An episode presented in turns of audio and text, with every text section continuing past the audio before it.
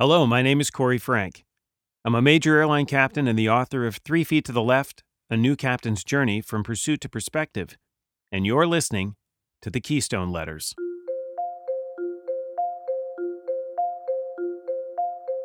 Keystonian number 14.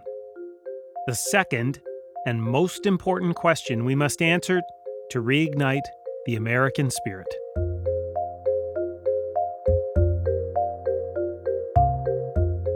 To my neighbors in Pennsylvania and beyond. In recent letters, we discussed two hypothetical people supporting 2016 presidential candidates on the opposite ends of the American political spectrum.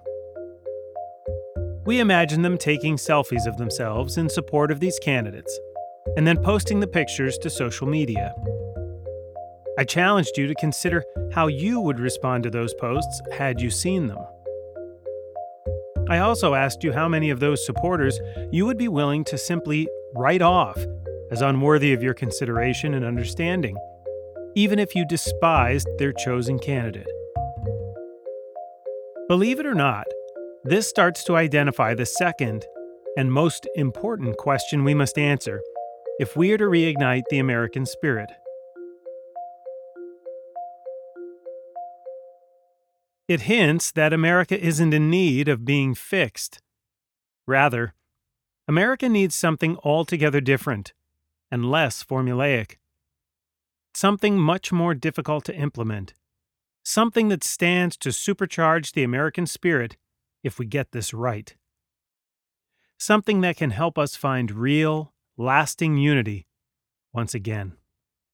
That is, if we are willing to step back, take a breath, and see things as they really are.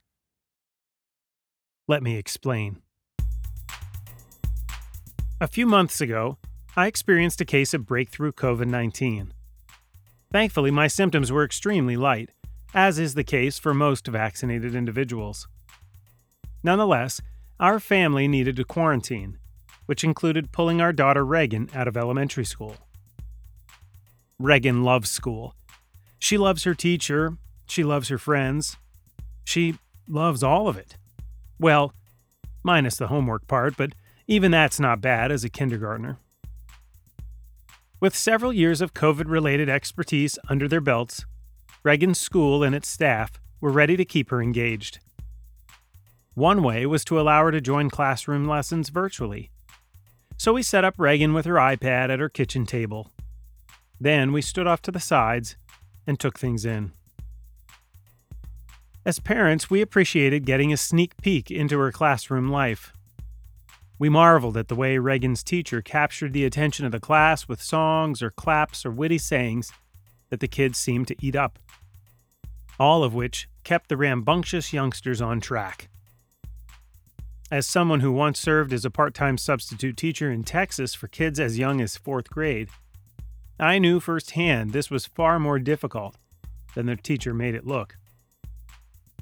Lord knows I wouldn't be up to the challenge of teaching kindergarten. Reagan's extroversion bubbled over via Zoom. It was all we could do to keep her dialed back a bit so as to not overpower the class's discussion. Like her father did as a child, Reagan's hand shot up with every question the teacher asked, hoping to be the one chosen to share her answer. When the teacher asked students to pick up a marker, Reagan wanted to share which color and smell was featured on the one she selected.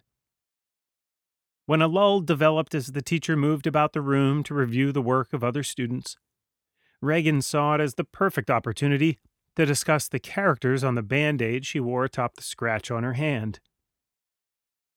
Frustrating as that was as a parent trying to make the Zoom accommodation run as smoothly as possible for the teacher, an undeniable human truth came out from Reagan's actions.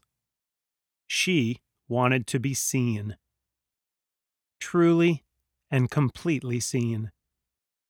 By her teacher by her peers, and by her parents. It didn't matter in Reagan's five year old mind that her interruptions on Zoom created challenges in the classroom. She wasn't intentionally trying to steal the spotlight from her classmates.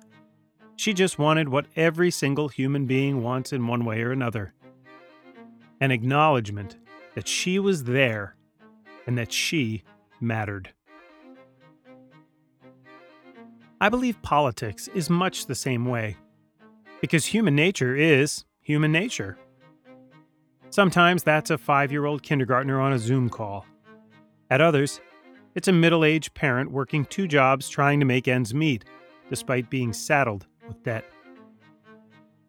Sometimes it's a person of color in inner city America who watches the city's tax dollars flow into the flashy and usually white parts of downtown while the parks and storefronts of their less tourist friendly neighborhood suffer from underinvestment or neglect. At others, it's an older individual in rural America who feels forgotten by the younger people who call him or her out of touch or morally adrift for believing the things they do or having done the things they did, even though those things may have been socially acceptable in a different era. Make no mistake, I'm not making an argument about rightness here. I'm making an argument about our humanness. Because human beings are social creatures. That's why we seek out tribes. Tribes that understand us. Tribes that believe in us. Tribes that don't judge us. Tribes that truly and completely see us tribes that believe we matter. Once we find our tribe, we fight like hell for it. Because this isn't just about the position our tribe holds on a certain policy matter. It's about us and our character. It's about our souls. It's about standing up to other tribes who believe us to be inherently bad people. Because we matter right? In response, we dig in. We get angry. We become fearful. And we fight. Through that predictable conflict, special interests expertly channel our anger and fear to accomplish their desired ends, not ours. Like the media companies who want eyeballs for their advertisements or the political parties who want dedicated super voters to support their candidates, or the social media companies who profit heartily from the engagement stemming from our shouting and sharing. Through that predictable conflict, we the people lose. And that's completely and utterly ridiculous. Are we not better than this? Do we not deserve better than this? I believe the answer is yes. But correcting our course will depend on our willingness to demand it. Conflict has always been part of the American story. The choice for us is will we channel our conflict to push us forward or allow it to tear us apart? This strikes at the core of whether or not we can reignite the American spirit. If we are to reignite the American spirit, we have to let America's light shine. And if we are to let America's light shine, we have to really and completely see our fellow Americans. Not as opponents we must destroy, but as neighbors who matter neighbors who are struggling in their own ways, just as we are struggling in our own ways. Neighbors who can teach us something about themselves and about where America needs to go in the future. Yes, that means America's light will, at times, shine in unpleasant places. At times, it will make us feel uncomfortable or exceptionally vulnerable. Yet that is precisely the way America's light gains its true power. That's how our light spreads. That's how we have in the past and will in the future grow forward together.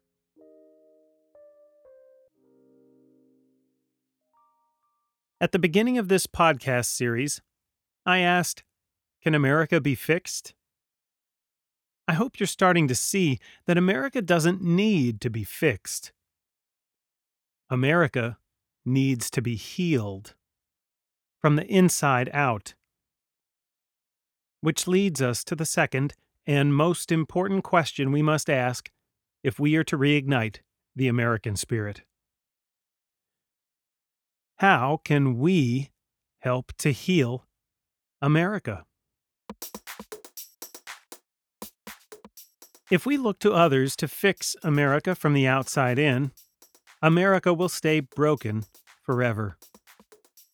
The incentives, as we have discussed, are simply too misaligned at every step. If, on the other hand, we each look for ways that we can help to heal America, that is, from the inside out, the opportunities for us to make a lasting impact are limitless. I'll start unpacking this concept in a different letter on another day. Today, I'll close by saying if I came across those social media posts from Jim and Jessica, and if my focus was to first and foremost see them as my neighbors who matter, not political opponents who need to be defeated, my comments would likely be something along the lines of I admire your hope in Donald Trump, or I commend you for engaging in the democratic process by contributing to Senator Sanders. I'd seek to see them, even if I disagreed with them. But do you know what would even be more powerful than a comment on those posts? A question.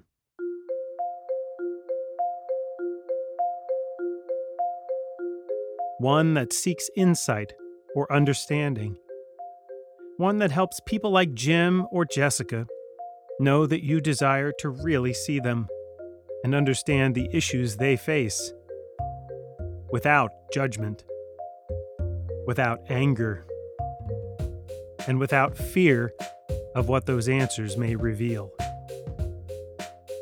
But we'll get to that. Until next time, I wish you well. Your neighbor, Korry. You've been listening to the Keystone Letters. I'm Korry Franke, Major Airline Captain and author of Three Feet to the Left A New Captain's Journey from Pursuit to Perspective. If you like what you've heard, don't forget to subscribe and leave us a five star rating so others can join us on our journey to reignite the American spirit.